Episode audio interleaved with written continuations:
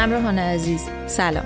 شما شنونده اپیزود 13 فصل 6 فارکست اکونومیست هستید. امروز سهشنبه 7 آذر 1402 من هستی ربیعی به اتفاق همکارانم دکتر فرهاد نیلی و دکتر حمزه عربزاده تا پایان این اپیزود همراه شما هستیم. لطفا اگر علاقه مند به موضوعات مشابه با آنچه که در فارکست اکونومیست پوشش داده میشه هستید کانال تلگرام رهنمان رو دنبال کنید و در کنار دسترسی به سایر مقالات مجله اکونومیست که در اپیزودها پوشش داده نمیشن از محتوای رویدادهای برگزار شده رهنمان و گزارش های تولیدی خاص این شرکت استفاده کنید و ضمن ما رو هم از نظرات ارزشمند خودتون بهره مند کنید لطفا ما رو دنبال کنید و به دوستانتون هم معرفی کنید.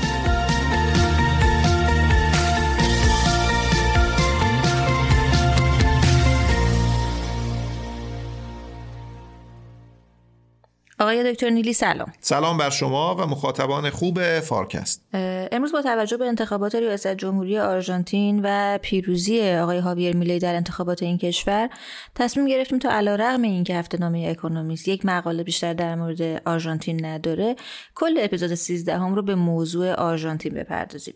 آقای دکتر نیلی بزرگوار اگه اجازه بدیم با شما کمی به عقب برگردیم و روند تاریخی این اتفاقی که برای آرژانتین افتاده رو به کمک شما بررسی کنیم. چی شد آقای دکتر که آرژانتین از شرایطی که 100 سال پیش به عنوان کشور باینده روشن شناخته می‌شد امروز تو شرایطی قرار گرفته که به تعبیر اکونومیست کشور در حال توسعه که خودش رو توسعه یافته می‌دونه. بذارید من یه مثال بزنم برای شما.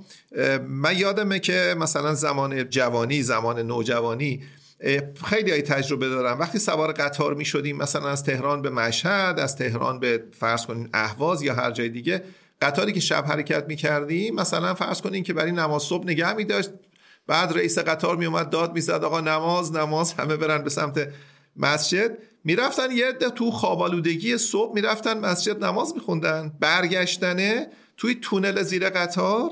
ممکن بود یکی اشتباهی ایستگاهی که می‌رفت به سمت مشهد بره جای وایسی که به سمت تهران میره. حالا اگر از بعد روزگار قطاری می‌رسید که می‌رفت سمت تهران اینم سوار می‌شد و می‌رفت بعد یه متوجه می‌شد رسته تهران. قصه آرژانتین هم شبیه همینه. قطار عوضی سوار شده. یعنی آرژانتین ببینید قبل از جنگ جهانی دوم در واقع قبله دلها بوده.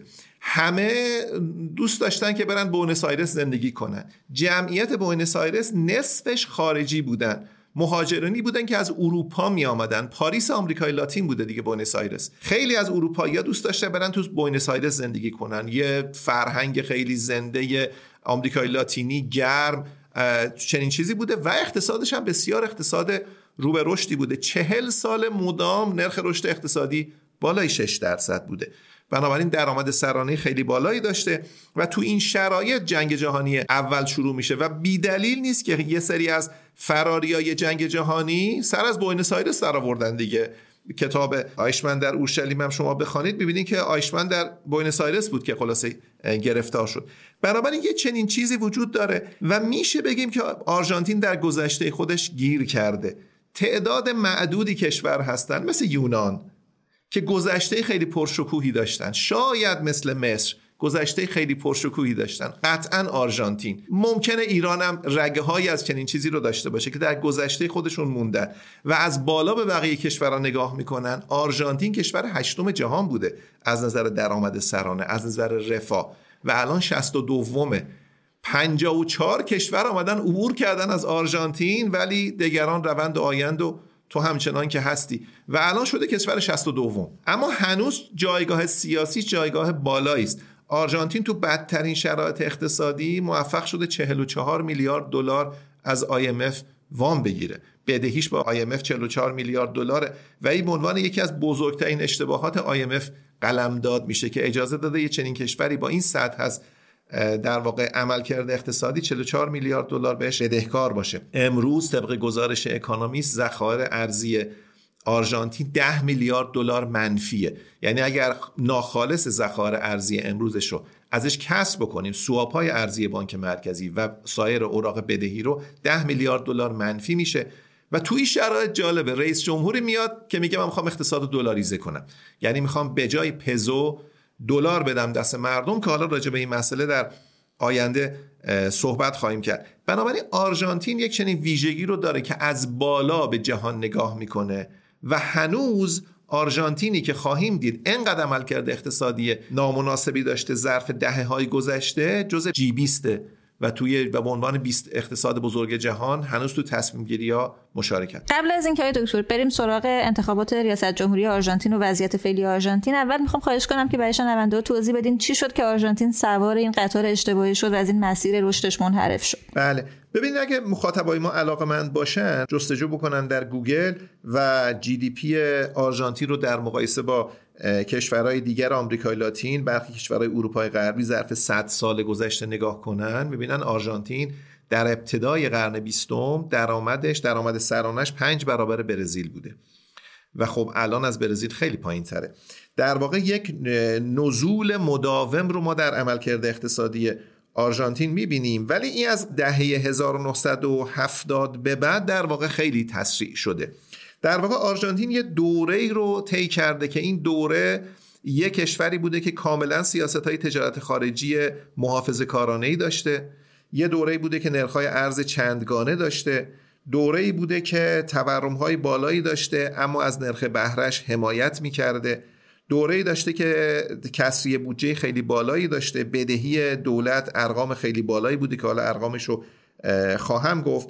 و در واقع سیاست های خیلی پوپولیستی چپ رو در واقع آرژانتین دنبال کرده و به تدریج از شیلی عقب افتاده از مکزیک عقب افتاده از برزیل عقب افتاده و از تعداد زیادی از کشورها در واقع عقب افتاده. باز بذاریم من یه مثال بزنم برای شما. اگر شما الان من توی اطرافیان خودم در واقع زیاد دیدم وقتی که روی این شبکه های اجتماعی پیام صوتی می‌خوان گوش بدن. فردی که آهسته داره صحبت می‌کنه حوصله ندارن می‌زنن یک کنیم برابر می‌کنن سرعتو. دو برابر می‌کنن سرعتو. می‌خوان سریع گوش بدن دیگه. بعضی هم این روزا وقتی به ما میریسن در واقع سوالشون اینه که این وضع اقتصادی ما تشی میشه؟ اگه ما بخوایم وضع اقتصادی خودمون رو بزنیم رو فست فوروارد سرعت رو دو برابر کنیم سرعت رو سه برابر کنیم تشی میشه؟ ببینید تش میشه آرژانتین. تش میشه کشوری که 140 درصد تورمش الان. میشه کشوری که 40 درصد مردمش تو فقر مطلقه. کشوری که بدهیش 90 درصد جی دی پیه. کشوری که کسری بودجهش 10 درصد جی دی پیه. نرخ تنزیل اوراق دلاری 33 درصده. بدهیش به IMF گفتم 44 میلیارد دلاره و ذخایر ارزیش در واقع 10 میلیارد دلار منفی است پس از کسر بدهی ها ببینید ته در واقع یه دوره طولانی سوء تدبیر اینه. این برای کشوری است که تحریم نبوده. این برای کشوری است که دسترسی به وام های IMF داشته. این برای کشوری است که دسترسی به بازارهای مالی بین داشته. بنابراین ما اگر سوء تدبیر داشته باشیم خب متاسفانه داریم برای دوران طولانی فقط محدودیت تحریم برداشته بشه بدهی ارزی کشور میره بالا. هیچ اتفاق دیگه نمیفته یعنی در واقع ما الان تحریم رو همراه با سوء تدبیر داریم. آرژانتین تحریم رو نداره سوء تدبیر به اندازه کافی طولانی داره. تهش شرایطش مشابه فقط یه بدهی ارزی خیلی بالای و سنگینی هم در واقع در پیش می‌رسه. و می‌رسه به وضعیتی که الان چه آقای هاویار میلی انتخاب می‌شد. چه نمی‌شد وضعیت آرژانتین در واقع لبه پرتگاه بود. و اگر مخاطبان ما یادشون باشه ما چند هفته پیش فکر کنم شاید شش یا هفت هفته پیش راجع به اون مقاله اکانومی صحبت کردیم که می‌گفت مسئله آرژانتین با دلاریزی کردن حل نمیشه. آرژانتین تو موقعیت دیفالته. دیفالت یعنی چی؟ ببینید دیفالت ما در واقع نکول رو یا ورشکستگی در واقع. ما ورشکستگی رو برای یه شرکت تعریف می‌کنیم. میگیم چی؟ ورشکستگی یک کشور وقتی است که یک کشور دارایی کافی برای بازپرداخت بدهیاش نداره. یعنی اگر حراج کنن همه داراییاشو همه داراییاش بره بازم بدهکاره. و بنابراین نمی‌تونه باز پرداخت کنه بدهی های خودشو. اکانومیست که آقا مشکل آرژانتین اینه که تو دیفالته. یونان هم تو دیفالته. فقط یونان سوار کشتی اتحادیه اروپاست آرژانتین سوار کشتی چنین کشتی نیست. ولی در موقعیت دیفالته. و بنابراین دلاریزه کردن هیچ مشکلی رو حل نمی‌کنه. فقط صورت مسئله رو عوضی می‌کنه. و متاسفانه الان ما تعداد زیادی از سیاستمدارایی داریم که کارشون آدرس عوضی دادنه. یعنی صورت مسئله رو عوضی کردن. شما اگر انتخابات اخیر آرژانتین رو نگاه کنید تصاویرش رو تو گوگل یا تو یوتیوب اگر جستجو بکنید می‌بینید بخش زیادی از راهپیمایی طرفداران هاویر میلی این هست که گرین بک اسکناس های 100 دلاری یا اسکناس های دلار رو گرفتن که روش عکس ایشانه. یعنی در واقع میگن ما دلار خودمون رو میدیم. دلار منتشر می‌کنیم. ما به جای پزو دلار منتشر می‌کنیم. کشوری که اصلا ذخیره ارزی نداره چجوری می‌خواد دلار منتشر بکنه؟ هیچی نداره. با چی می‌خواد دلار منتشر کنه؟ دلار back باید بشه باید پشتوانه داشته باشه. هیچ پشتوانه نداره که بتونه چنین کاری رو بکنه و اولین قدمش اینه که بره با IMF مذاکره کنه یا سررسید وامش رو طولانی تر کنه یا نرخ بهرهش رو کمتر بکنه یا بره تو موقعیت write-off که بتونن یه جوری در واقع بخشی از بدهیشو write-off کنن. بنابراین ببینید یک در واقع اقتص... یک سیاست چپ در دوران طولانی که حمایت گرایی خیلی سنگین هست منجر شده به این وضعیت که یه فرد بسیار راسته. به قول خودش هم آنارشیست میاد و سعی می‌کنه که لوریج کنه اهرم کنه از این وضعیت و بتوانه رأی غالب رو ببره که در 19 نوامبر این اتفاق افتاد. آقای دکتر این کشوری که با این وضعیت اقتصادی که شما الان دارین در موردش صحبت می‌کنین تو این شرایطی که هست چطور همچنان تونسته لابیای سیاسیش رو حفظ کنه که مثلا IMF همچین وامایی رو بهش بده؟ واقعیتش آنچه که من میگم بر اساس برداشت خودم بر اساس فکت نیست بر اساس اطلاع نیست. اما کشورهای ما الان داریم که این کشورها موقعیت ارزی موقعیت اقتصادی بسیار بدی دارن ولی کن تو مذاکرات خودشون بعضی وقتا موفق میشن در واقع وام بگیرن. اما خب همه اینا با دردهای سیاسی خیلی زیادی همراهه. مثال پاکستان رو یه بار زدیم. ذخایر ارزی پاکستان گفتیم در یکی از اپیزودها که بیش از دو ماه وارداتش رو نمی‌تونه تأمین کنه. خاموشی های گسترده داره عملکرد اقتصادی بدی داشته. ولی کن IMF بعضی وقتا خلاصه موافقت می‌کنه که یه وام بده. چون ببینید یکی از نقش های مهم IMF که در پیمان برتون وودز در واقع تصویب شدی بود که کشورهایی که در موقعیت تراز پرداخت های بحرانی قرار دارن و امکان سرریز این مسئله به سایر کشورها وجود داره. پاکستان توی چنین وضعیتی بود. احتمالا پشتیبانی انگلستان و عربستان هم شاید کمک کرد. به حال همواره پاکستان در معرض مذاکرات با IMF و ورد بانک هست که بتونه یا وام بگیره یا پروژه بگیره و خب پورتفوی ورد بانکش پورتفوی خوبیه. فکر کنم اشاره کردیم یه بار که قصه وام IMF به پاکستان. موضوعی هست که بتونه وام هایی رو که از چین گرفته بتونه باز پرداخت کنه یا یه جوری اونا رو حل و فصل کنه. یونان هم در چنین وضعیتی قرار داره. یونان هم پشتیبانی آلمان رو داره و پشتیبانی فرانسه رو داره که توی اتحادیه اروپا بمونه. موقعیت ارزی نامساعدی داره. ولی خب اون هم در واقع همواره بالاخره رئیس IMF یا رئیس اروپایی انتخاب میشه که از کشورهای اروپایی بیشتر حمایت کنه. آرژانتین هم قطعا لابی خودش رو تو واشنگتن داره. من رد این لابی رو نمی‌دونم کجاست ولی قطعا به عنوان دومین کشور بزرگ آمریکای لاتین بعد از برزیل هشتمین کشور بزرگ جهان عضو جی 20 احتمالا اهرم های فشاری رو داره که بتونه 44 میلیارد دلار عدد بسیار بسیار بزرگی است. یعنی خیلی از کشورهای آفریقایی لح لح می‌زنن برای 500 میلیون دلارش. 88 برابر 500 میلیون دلار موفق شده که در واقع بدهی بگیره در, در حالتی که کلترال بالایی هم نداشته. ردش رو من نمی‌دونم چیه ولی قطعا اهرم فشاری داره. عضویت در جی 20 قطعا در واقع اهرم فشار کمی نیست. خب آیا دکتر چی میشه که مردم آرژانتین توی همچین وضعیتی به یه آدمی مثل هاویر میلی رای میدن؟ به نظرم اصلا این موضوع ببینید در واقع آسیب شناسی خیلی مفیدی می‌تونه برای کشورهای مثل ما باشه. ببینید رقیب هاویر میله کی بود؟ آقای سرجیو ماسا بود که وزیر اقتصاد دولت قبل بود. یعنی در واقع بانی وضع موجود بود. آقای هاویر میلی از بانی وضع موجود برد. مردمی که مستاصل شده بودن مردمی که از تو تورم 140 درصدی فقر 40 درصدی بدهی 90 درصدی کسری بودجه 10 درصدی اینا به سطوح آمده بودن به هاویر میلی رأی دادن. در واقع افراد رأی ندادن چون هاویر میلی رو یه منجی می‌دانستن. افراد رأی دادن چون در واقع از وضع موجود به سطوح آمده بودن. و به نظر می‌رسه رأی 56 درصدی هاویر میلی در مقابل 44 درصدی سرجیو ماسا در واقع رأی به یه تغییر بزرگ بود. ببینید ما مردم ایران زخم خورده یه چنین وضعیتی هستیم. هشت سال پوپولیزم رو در واقع تجربه کردیم. که در واقع رأی میاد برنده میشه که رأی ایجابی نیست رأی سلبیه. رأی به این نیست که اون فردی که انتخاب میشه رو مردم خوب می‌شناسن. مردم رأی میدن که می‌خوان از شرایطی که گرفتار شدن نجات پیدا بکنن. بنابراین شعاری هم که آقای هاویر میلی باش آمد شعار تغییر بود. ببین اصلا نماد کمپینیشون چی بود؟ یه اره برقی بزرگ. یه اره برقی که همه چیز ما باش قطع می‌کنم. و ایشون مثلا تو فیلم هایی که شما ببینید تو یوتیوب ایشون با چشمبند وارد میشه یه چوب بزرگی مثل مثلا چوب راگبی مثلا دستش هست و یه نمادی از بانک مرکزی رو جلوش می‌ذارن می‌زنه داغونش می‌کنه. میگه من داغون می‌کنم.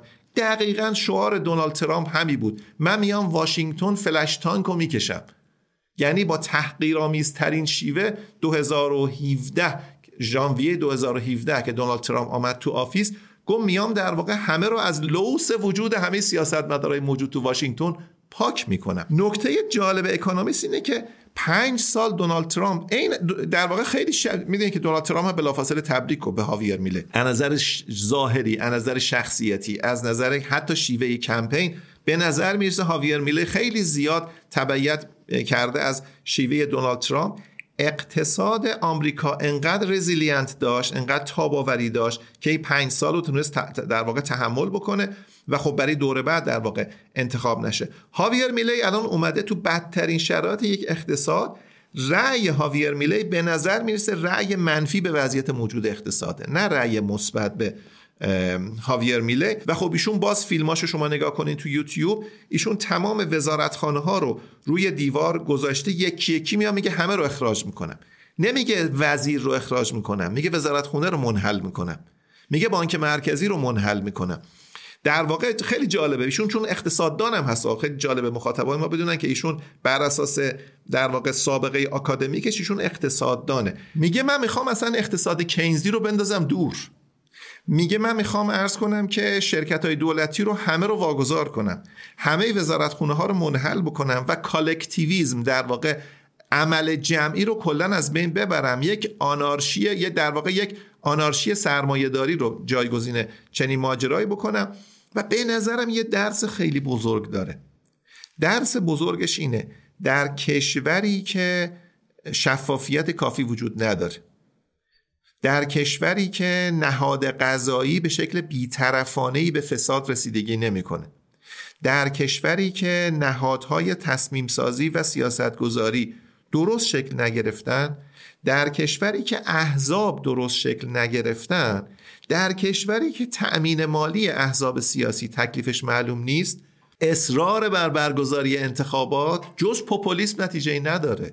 آرژانتین نمونه بارز چنین وضعیتی است. در واقع مردم آرژانتین در انتخابات اخیر در انتخابات 19 نوامبر 2023 رأی به کسی دادن که شعار اصلیش تغییره. در حالی که به نظر می‌رسه الزامات تغییر رو بهش توجه نداشتن.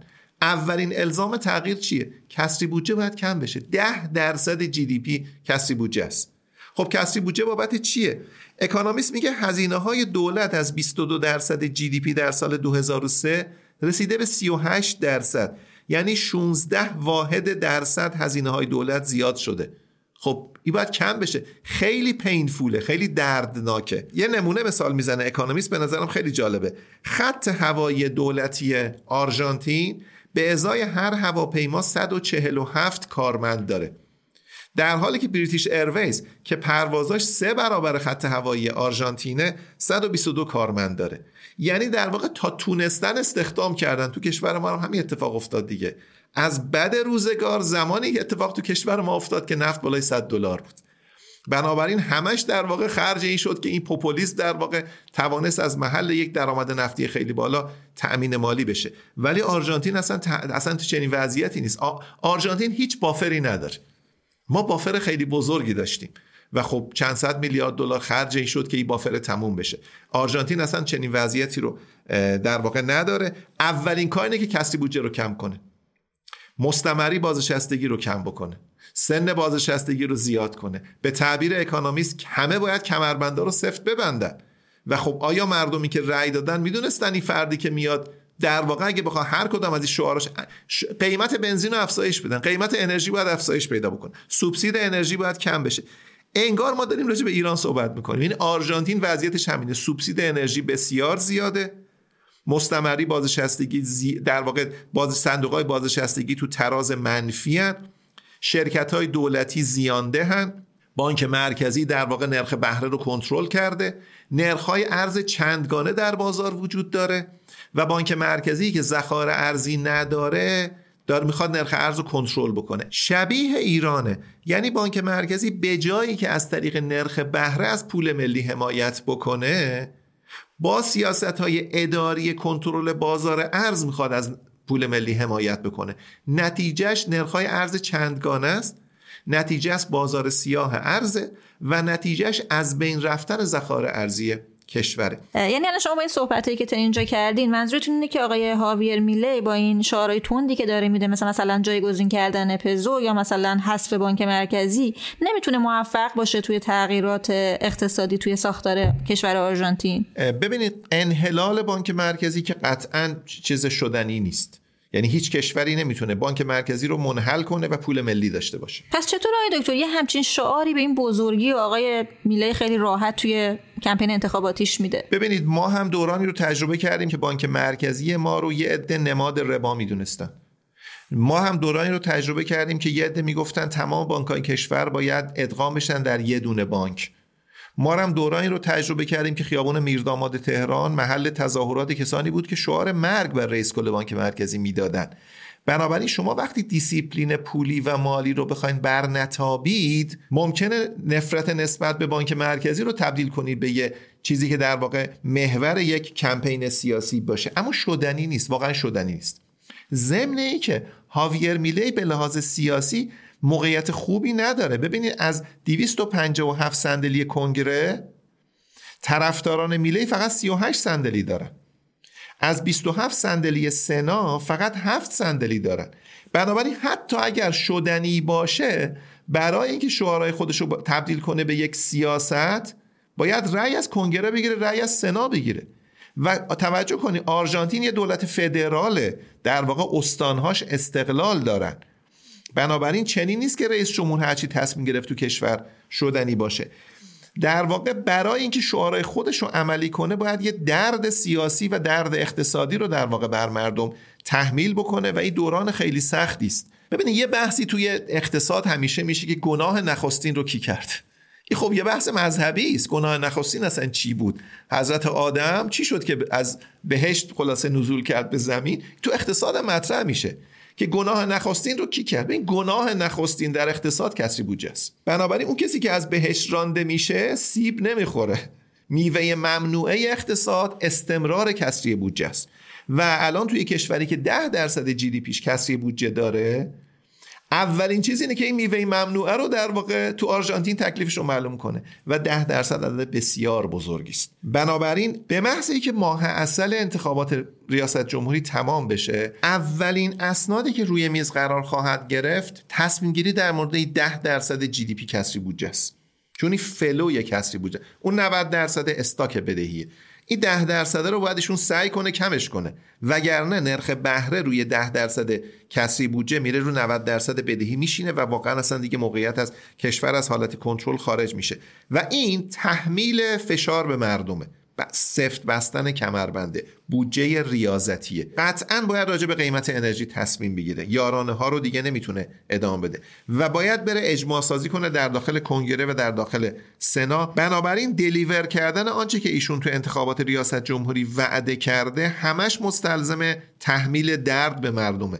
بنابراین این شعارهایی که داده میشه این خنده هایی که سر داده میشه و این خوشحالیایی که میشه که خب خیلی خوبه مردم خوشحال باشن اما در واقع امیدوارم که در واقع بینی اقتصادی در واقع بتوانه ادامه پیدا کنه. ارقام اقتصادی میگه که این وضعیت قابل دوام نیست و امیدواریم با حداقل درد در واقع آرژانتین بتوانه موقعیت خودش رو از ناترازی شدید به یه وضعیتی که به سمت تراز شدن میره بتوانه هدایت بکنه و مردم در واقع بیش از این درد رو تحمل نکنن آقای دکتر آینده اقتصاد آرژانتین و اکونومیست چطوری پیش بینی کرده؟ آیا اصلا هیچ پیش بینی در مورد آینده شما یا اکونومیست دارین؟ والا تا جایی که من دیدم حداقل توی شماره اخیر اکونومیست چیزی در مورد آینده نمیگه. در واقع دستور کار آقای هاویر میلی رو میگه. و خیلی خوبه. در واقع اکونومیستی که در شماره آخر اکتبر خودش در واقع بدترین انتخابات رو داشت می‌گفت الان با یه لحن خونسایی داره صحبت می‌کنه. خب ایشون بالاخره دیگه انتخاب شده رئیس جمهور دیگه طبیعتا. بنابراین بهش میگه که چه کارهایی باید بکنه. میگه حتما باید کسی بودجه رو کم کنه. حتما باید به صندوق های بازنشستگی رسیدگی کنی. حتما باید به شرکت های دولتی زیانده رسیدگی کنی. حتما باید قیمت انرژی رو بازنگری کنی. حتما باید نرخ ارز رو فلوت کنی نرخ ارز رو شناور کنی و میگه توجه داشته باشین شما نرخ ارز رو شناور کنید دوباره تورم جهش می‌کنه. ممکنه به 200 درصد برسه. پیش بینیش اینه که ممکن تورم به 200 درصد برسه. و حتما باید بری با IMF مذاکره کنی تکلیف 44 میلیارد دلار رو در واقع رژیم بازپرداخت 44 میلیارد دلار رو تنظیم کنی.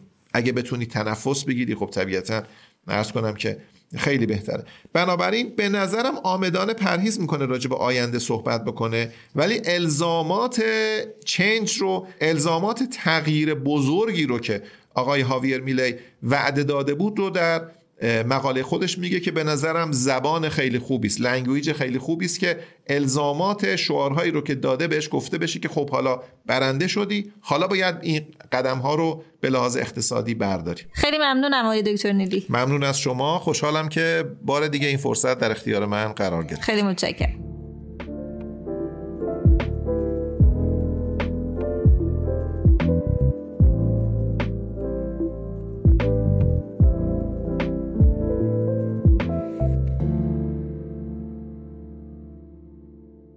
حمزه جان سلام. منم سلام می‌کنم به شما و به مخاطبین عزیزمون در فارکست. خیلی خوشحالم که این هفته هم در خدمتتون هستم. خب ممنونم. ما با کمک دکتر نیدی سیر تاریخی و اتفاقاتی که برای آرژانتین طی دهه های گذشته افتاده رو مرور کردیم.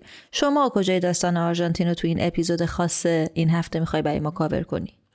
من فکر کردم که برای این پوشش ویژه بیشتر روی اقتصاد سیاسی آرژانتین تمرکز کنم. البته توی حرفام سعی می‌کنم که به مطالب مقاله این هفته اکونومیست هم تو لابلای حرفام اشاره بکنم. ولی خب تمرکز داستان رو می‌ذارم روی اقتصاد سیاسی آرژانتین. و در خلال بحثام شاید مجبور شم که بیشتر از قبل به مقاله ها و دادایی خارج از اکونومیست هم اشاره بکنم. حالا علت اینم که بحثم رو روی داستان اقتصاد سیاسی آرژانتین متمرکز می‌کنم اینه که همونطور که اکانومیست هم تو مقاله این هفتهش اشاره می‌کنه واقعا داستان تلخ اقتصاد آرژانتین ریشه در سیاست این کشور داره. یعنی واقعا زمین بازی سیاست بوده که وضعیت اقتصاد این کشور رو به جایی که الان هست رسونده. این واسه که فقط یک نگاه کلی داشته باشیم از سال 1930 تا حالا در آرژانتین 6 تا کودتای نظامی اتفاق افتاده. خب حکومت نظامیان و قدرت سیاسی قدرت سیاسی نظامیان توی کشور همیشه این مشکل رو تقریبا در همه جای دنیا داشته که عملکرد نظام غذایی و نظام قانونگذاری و سایر نهادهای مدنی و اقتصادی رو کلا مختل می‌کنه. خاطر نگاهی که همیشه نظامی ها در همه جای دنیا به بحث قانونگذاری و نظام حقوقی دارن و اینکه حکومت داری رو با زبان نظامی می‌فهمن در حالی که با اسلحه میشه حکومت کرد ولی واقعا نمیشه کشورداری کرد. اما داستان اینه که در آرژانتین حتی در دوره هایی که نظام سیاسی دموکراتیک هم سر کار بوده بازم این نهادهای قانونگذاری و قضایی و اداری همیشه تحت تاثیر دولت ها قرار گرفتن. و عملکردشون به اشکال مختلف تضعیف شده و استقلالشون گرفته شده. ببینید دموکراسی داستان کلی این صحبت هام شاید در همینجا بتونم خلاصش کنم. دموکراسی معنیش صرفا صندوق آرا نیست. دموکراسی وقتی می‌تونه کارآمد باشه که نهادهای مدنی و قانونی مستقلی باشن که بتونن قدرت رو قدرت حاکم و محدود بکنن. و کل داستان تفکیک قوایی که ما از جان لاک و مونتسکیو هم می‌شناسیم ریشه در همین موضوع داره. و به نظرم میاد که این داستان یعنی داستان کشوری که انتخابات داره ولی قوه قضایی سالم و مستقل نداره نهادهای اقتصادی و مدنی قدرتمندی نداره که بتونن قدرت ها رو در تصمیم گیریاشون محدود کنن. و در یک کلام انتخابات داره ولی نهادهای دموکراتیک قدرتمند نداره.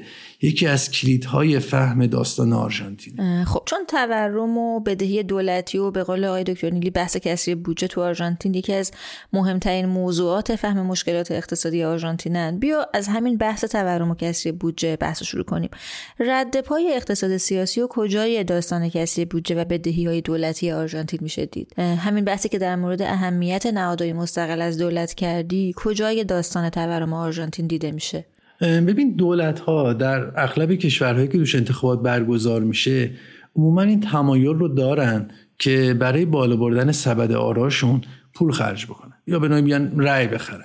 حالا مثلا به شکلهای مختلف با دادن انواع و اقسام سوبسید و یارانه یا دادن کمک مالی و کاهش مالیات و غیره.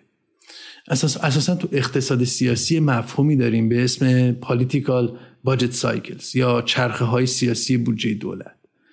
داستان این مفهوم اینه که دولت ها در دوره منتهی به انتخابات در ماهای منتهی به انتخابات میان تلاش می‌کنن که هزینهاشون رو افزایش بدن مالیات ها رو کاهش بدن. مثلا شروع می‌کنن شکل های مختلفی از یارانه دادن. یا مثلا مالیات رو برخی اجناس پایین میارن. یا مثلا میان مالیات روی درآمد رو کاهش میدن. یا مثلا های مختلف دیگه میان استخدام های جدید تو بخش دولتی انجام میدن یا های دولتی رو می‌برن بالا. خب همه اینا در نزدیکی انتخابات انجام میشه. با این هدف که کمک بکنه به سبد آراش خب همه اینا یعنی چی؟ یعنی ما در دوره های نزدیک به انتخابات مواجه با این میشیم با این میشیم که کسری بودجه بالا میره. خب مطالعات تجربی زیادی هم روی این داستان انجام شده و این مسئله رو تایید می‌کنه. که ما می‌بینیم که در دوره های نزدیک به انتخابات عموما کسری بودجه افزایش پیدا می‌کنه.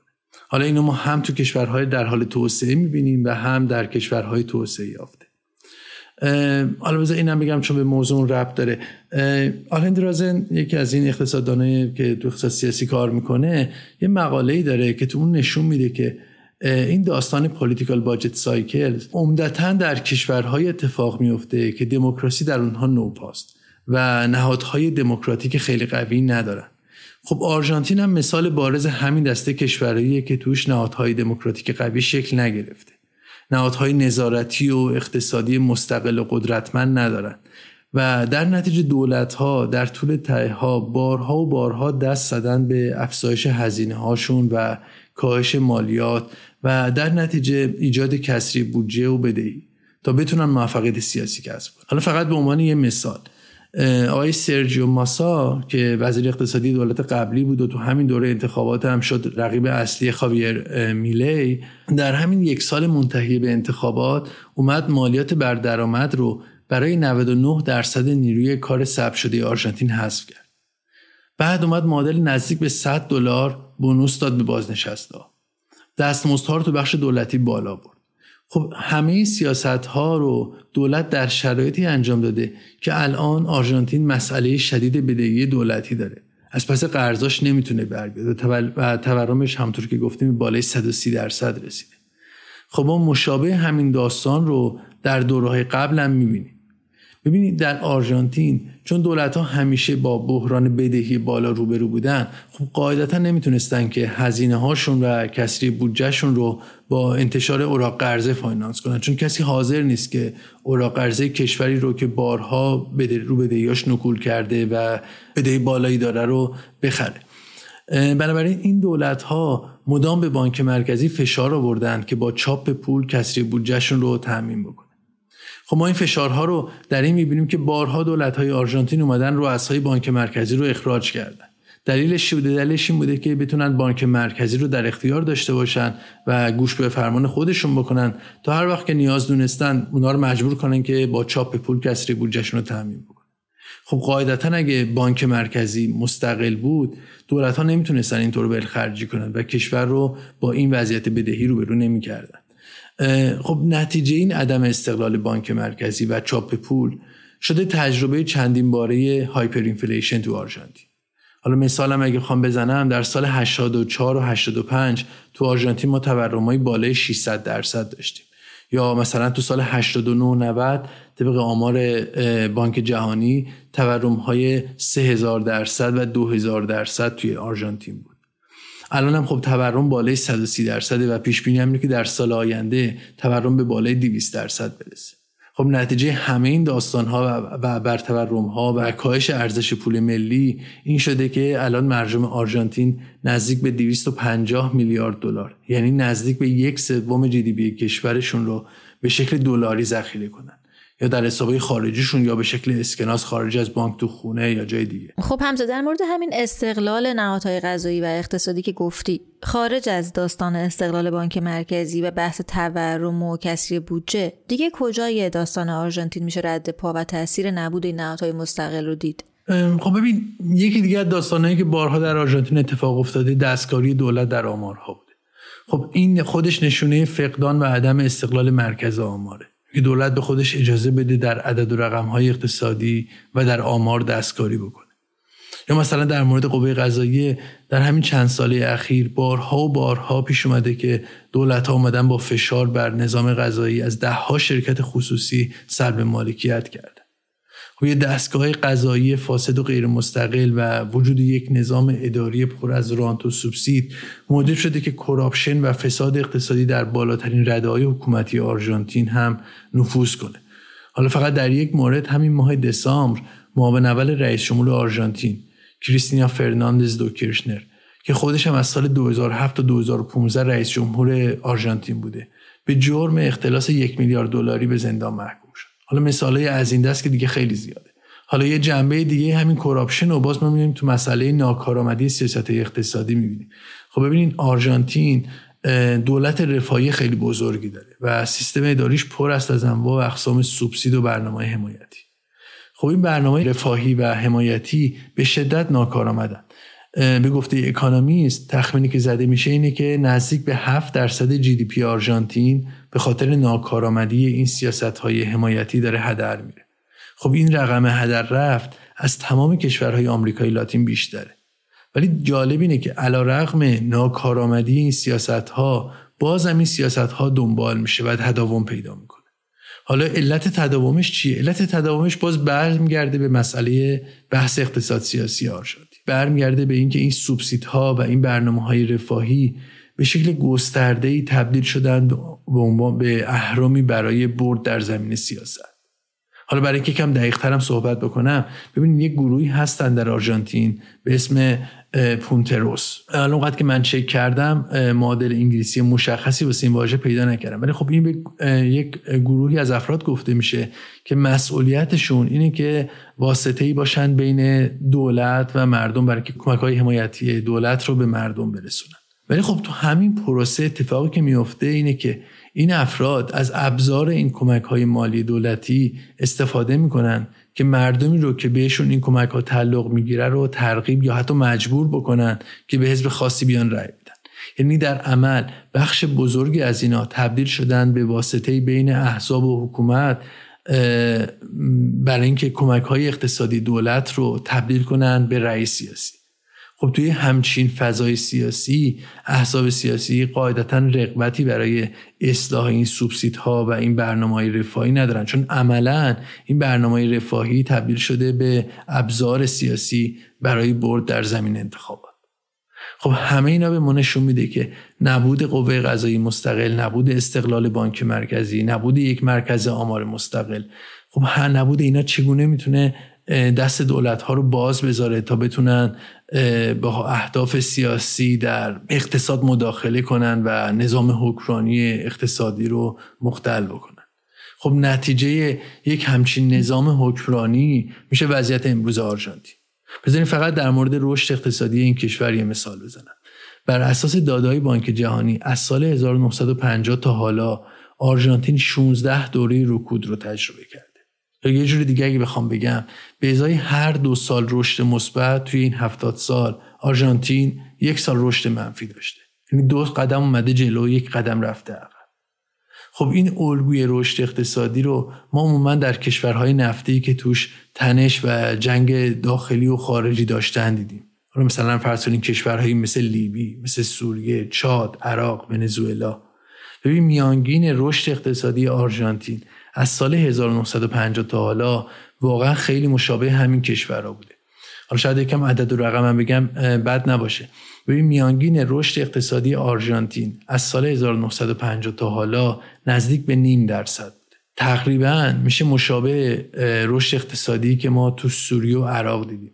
خب سوریه و عراق کشورهایی که تو این چندین سال تجربه, های تجربه جنگ های خیلی طولانی و سختی داشتن درگیری های داخلی ویرانی های عجیب غریب. یا حتی با لیبی هم مقایسه بکنیم میانگین رشد اقتصادی آرژانتین تو این هفتاد سال از لیبی هم کمتر خب همین رشد اقتصادی بسیار کمه که نتیجه شده این که کشوری که تا یه قرن پیش درآمد سرانش از کشورهایی مثل آلمان و ژاپن و فرانسه بالاتر بود الان به این وضعیت رسیده که درآمد سرانش فکر می‌کنم نزدیک به یک چهارم درآمد سرانه آلمانه. تبدیل شده به کشوری که 40 میلیارد دلار فقط به IMF بدهی داره. بارها تورم های بالا رو تجربه کرده. در چهار سال اخیر پولش 95 درصد ارزشش رو از دست داده. خب ببینید سیاست های پوپولیستی مثل پخش پول و دادن انواع یارانه و سوبسید انرژی و غیره در جامعه که نهادهای اقتصادی و سیاسی و مدنی ضعیفن خب در کوتاه مدت از منظر سیاسی جواب میده. الان می‌بینیم که سیاست های پوپولیستی پرونیست ها کمکشون کرده که در 20 سال اخیر 16 سال در قدرت باشن.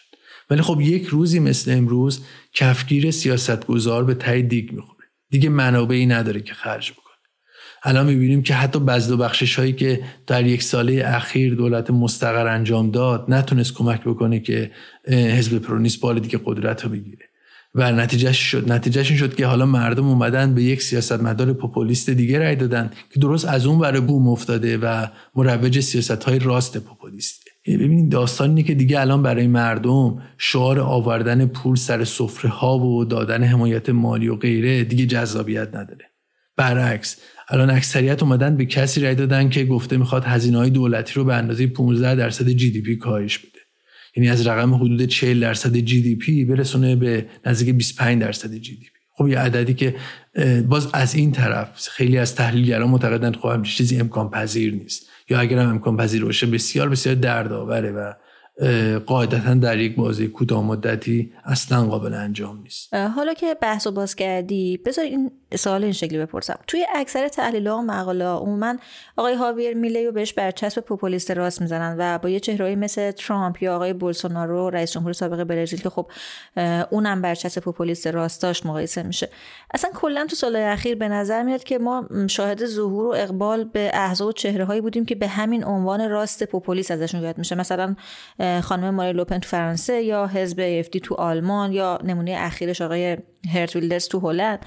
می‌خوام این سوال بپرسم که اساسا چرا ما تو سالهای اخیر شاهد رشد و اقبال پوپولیسم راست تو کشورهای مختلف بودیم؟ آیا واقعا ما می‌تونیم انتخابات آقای هاویر میله رو با همون شکلی بفهمیم که مثلا پیروزی ترامپ تو آمریکا یا پیروزی اخیر آقای هرت ویلدرز تو هلند رو فهمیدیم؟ خب فکر کنم واسه که سوال تو جواب بدم خوب باشه که به یه تحقیقی اشاره کنم که توسط توماس پیکتی و همکاراش انجام شد. سال 2021 چاپ شد و اکونومیست هم همون سال این تحقیق رو پوشش داد. خب این تحقیق اومده داده های 50 تا از کشورهای دموکراتیک رو از سال 1948 تا سال 2020 بررسی کرده و نتیجه گیریش هم خیلی جالبه. نتیجه گیریش اینه که در دهه 50 افراد تحصیل کرده تر و افراد ثروتمندتر جامعه سبد آرای احزاب دست راستی بودند و اون طرف اخشار کم و فقیر جامعه سبد آرای احزاب چپ. بعد این مقاله نشون میده که هرچی در زمان جلو اومدیم اتفاقی که افتاده این بوده که اخشار پردرآمد جامعه همچنان احزاب دست راستی رو حمایت کردند ولی افراد تحصیل کرده تر بیشتر گرایششون به سمت احزاب چپتر اومده. یعنی شاید اینطوری بشه گفت که یه وقتی افراد کم سوادتر و حاشیه نشینتر و روستایی اینا پایگاه اصلی رأی احزاب دست چپی بودند ولی طبقه متوسط تحصیل کرده. به علاوه اخشار ثروتمندتر جامعه پایگاه رأی احزاب دست راستی. این موضوع از دهه 60 مرور تغییر کرده و الان چیزی که می‌بینیم اینه که اتفاقا الان احساب دست چپی بیشتر سبد آراشون در طبقه متوسط و احساب دست راستی سبد آراشون در افراد کم سوادتر و حاشیه نشینتره و البته در طبقات خیلی بالای اقتصادی. خب این تغییر سبد آرا چجوری پیدایش و گرایش به پوپولیسم راست رو توضیح میده؟ ببین در ادبیات سیاسی پوپولیسم به سیاستمدار یا حزبی میگن که میاد شعارها و برنامه های تند و رادیکالی میده. که اساسا یه قابلیت اجرا ندارن. یا اگرم انجام بشن و عملی بشن نتایجشون می‌تونه فاجعه بار باشه. الیت جامعه چون اینو متوجه میشه عموما از این افراد حمایت نمی‌کنه. ولی بخش کم دانشتر و کمتر آگاه جامعه کم تحصیل کرده تر. چون متوجه اثرات این سیاست ها و برنامه ها نمیشه و یا متوجه عدم امکان تحقق اونا نمیشه میاد از این افراد حمایت می‌کنه. بنابراین فرد پوپولیست عملا آمدانه طبقات کم سوادتر و کم آگاهتر رو هدف قرار میده. حالا وقتی که برگردیم به همون تحقیق پیکتی وقتی بخش کم سوادتر جامعه گرایش راست داشته باشن پوپولیزم راست مقبولیت پیدا می‌کنه. در حالی که چون پایگاه سیاسی احزاب چپ به سمت افراد تحصیل کرده تر اومده احزاب چپی که میان روتر هستن مقبولیت بیشتری پیدا می‌کنن. در نتیجه چیزی که ما شاهدش هستیم اینه که به خصوص در اقتصادهای توسعه یافته به مرور احساب دست راستی افراتی تر شدن در حالی که احساب چپ معمولا میانه روتر شدن و اساسا برنامه های این احساب چپ هم با برنامه هایی که احساب چپ در دهه های 50 و 60 داشتن که خیلی متاثر بود از سوسیالیسم کاملا متفاوت شده. و الان بیشتر تقسیم بندی سابق احزاب دست راستی و دست چپی که بر مبنای گرایششون به اقتصاد بازار آزاد در مقابل اقتصاد سوسیالیستی بود عملا تبدیل شده به تقسیم بندی بین احزاب محافظه کار و پروگرسیو. احزاب پروگرسیو معمولا از این حیث که براشون مسئله محیط زیست و مسئله عدالت اقتصادی و اجتماعی اولویت داره بیشتر موافق دخالت دولت تو بازار هستند و از این حیث به سبقه چپی خودشون نزدیکترن. ولی همزمان هم مثلا گرایش های بیشتری دارن به بحث جهانی شدن اقتصاد و تجارت آزاد. ولی در اون سمت دیگه ماجرا گروه های راست افراطی و احزاب محافظه کار عموما هرچند معتقدند به کاهش مداخلات دولتی پایین آوردن تکس ها و کاهش هزینه های دولتی در اقتصاد ولی موضع مثبتی هم نسبت به تجارت آزاد ندارن. یعنی مثلا در بحث تجارت آزاد می‌بینیم که انگار جابجا جا شده داستان. یعنی این گروه های چپتر و پروگرسیو که بیشتر دارن نمایندگی می‌کنن بحث تجارت آزاد. خب حمزه بیا برگردیم به بحث آرژانتین و قسمت دوم سال قبلی. پیدایش پوپولیسم راست تو آرژانتین نتیجه چی بوده یا ما می‌تونیم پیدایش پوپولیسم راست تو آرژانتین و انتخاب آقای هاویر میلی رو به همون شکلی بفهمیم که مثلا پیروزی ترامپ تو آمریکا یا برگزیت یا رشد محبوبیت خانم ماری لوپن تو فرانسه رو فهمیدیم؟ ببین به نظرم نه. یعنی هرچند تو شعارهای فرهنگی و اجتماعی شباهت های زیادی است بین خاویر میلی و بقیه پوپولیست های راست افراطی تو کشورهای توسعه یافته ولی خب تفاوت های مهمی هم وجود داره. حالا بذار یکیش که به نظرم خیلی مهمیاد رو بهت بگم. ببین در کشورهای توسعه یافته مثل آمریکا، آلمان، اتریش، فرانسه بحث تجارت آزاد و اثراتش روی نیروهای کمتر ماهر و البته همجور مهاجر ستیزی یکی دلایل اصلی قدرت گرفتن راست افراطی بودن. دلیل عمدهش هم اینه که تو این کشورها طبقات محرومتری که گفتیم سبد اصلی آرای این احزاب هستن معمولا از تجارت آزاد ضربه خوردن. علتش هم خب قبلا توضیح دادیم تو فارکست. علت اصلیش اینه که خب نیروی کار کمتر ماهر و حاشیه نشینا کشورهای توسعه یافته جز بازندگان جریان جهانی سازی بودن به نحوی.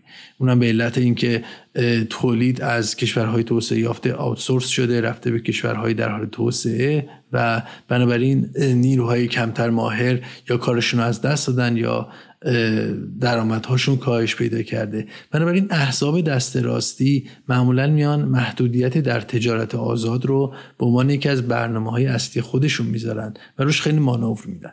و اتفاقا این مسئله عموما یکی از محوری ترین برنامه هایی بوده که راست افراطی تو این کشورهای توسعه یافته دنبال می‌کنه و یکی از دلایل اصلی اقبال به اونها هم بوده.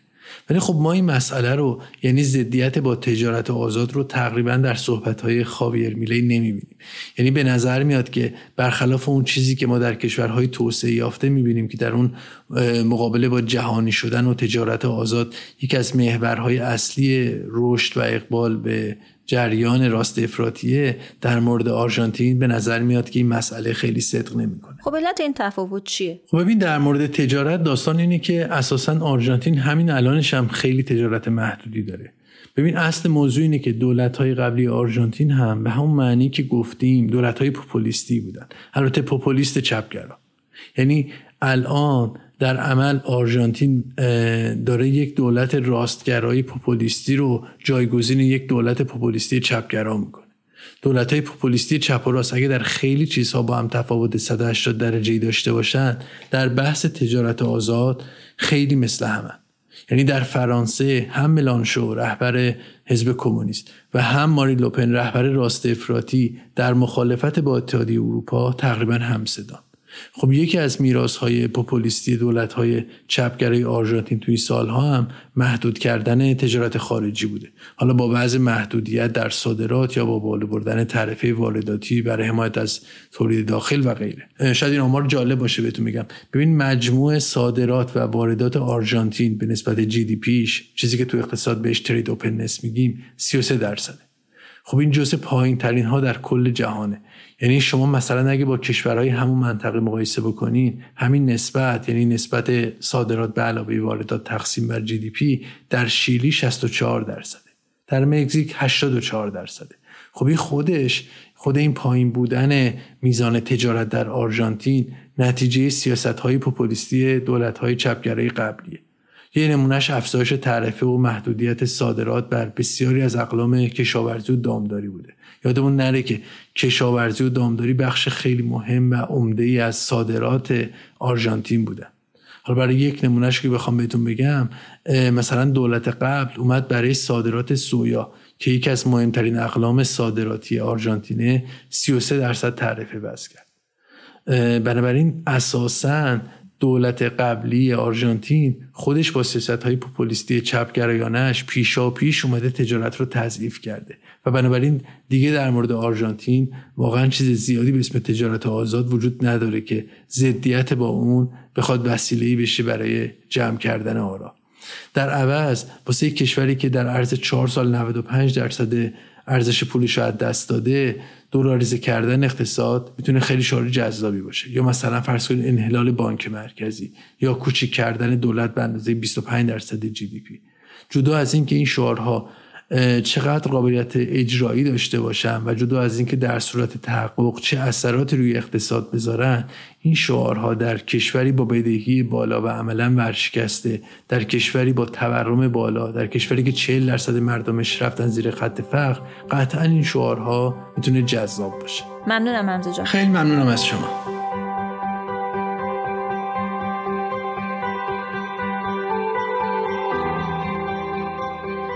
از اینکه شنونده اپیزود 13 فصل 6 فارکست اکونومیست بودید از شما بسیار ممنونم. لطفا اگر ما رو میشنوید و دوست دارید که بتونیم تولید فارکست رو به صورت منظم ادامه بدیم از هر روشی که براتون مقدوره چه اسپانسری و در واقع حمایت مالی چه پرداخت از طریق پلتفرم حامی باش یا پرداخت مستقیم از طریق شماره کارت اعلام شده در کپشن و یا حتی کمک به انتشار بیشتر محصولاتمون ازمون حمایت کنید. فارکست رو می‌تونید به صورت فصل بندی شده و در قالب گروه محصولات مختلف با مراجعه به وبسایت رهنمان پیدا کنید یا ما رو در پلتفرم های مختلف پادگیر مثل Castbox، Google Podcast، Apple Podcast و فیدیبو بشنوید و دنبال کنید. ضمن اگر دوست دارید از انتشار گروه محصولات فارکست و همینطور رویدادها و خدمات مختلف شرکت مشاور مدیریت رهنمان مطلع بشید، ما رو از طریق کانال تلگرامی رهنمان دنبال کنید. اگر هم احیانا سوالی دارید که فکر می‌کنید ما در گروه فارکست یا شرکت مشاوره مدیریت رهنمان می‌تونیم پاسخگوی اون باشیم ما رو در اینستاگرام و لینکدین دنبال کنید